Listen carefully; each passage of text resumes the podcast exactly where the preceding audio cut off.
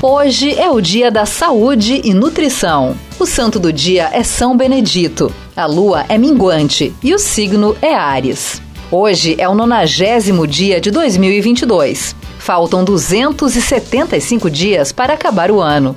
O dia 31 de março na história. Em 1492, os reis católicos assinam um decreto que ordena a expulsão de todos os judeus da Espanha, a menos que eles se convertessem ao catolicismo.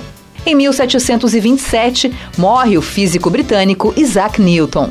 Em 1821, a Inquisição é extinta em Portugal.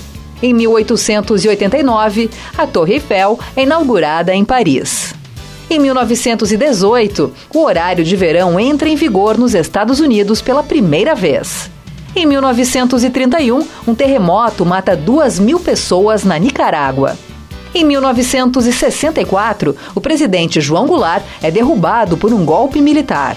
Em 1965, o Pico da Neblina, ponto mais alto do Brasil, com 2.993,78 metros de altitude, é escalado pela primeira vez.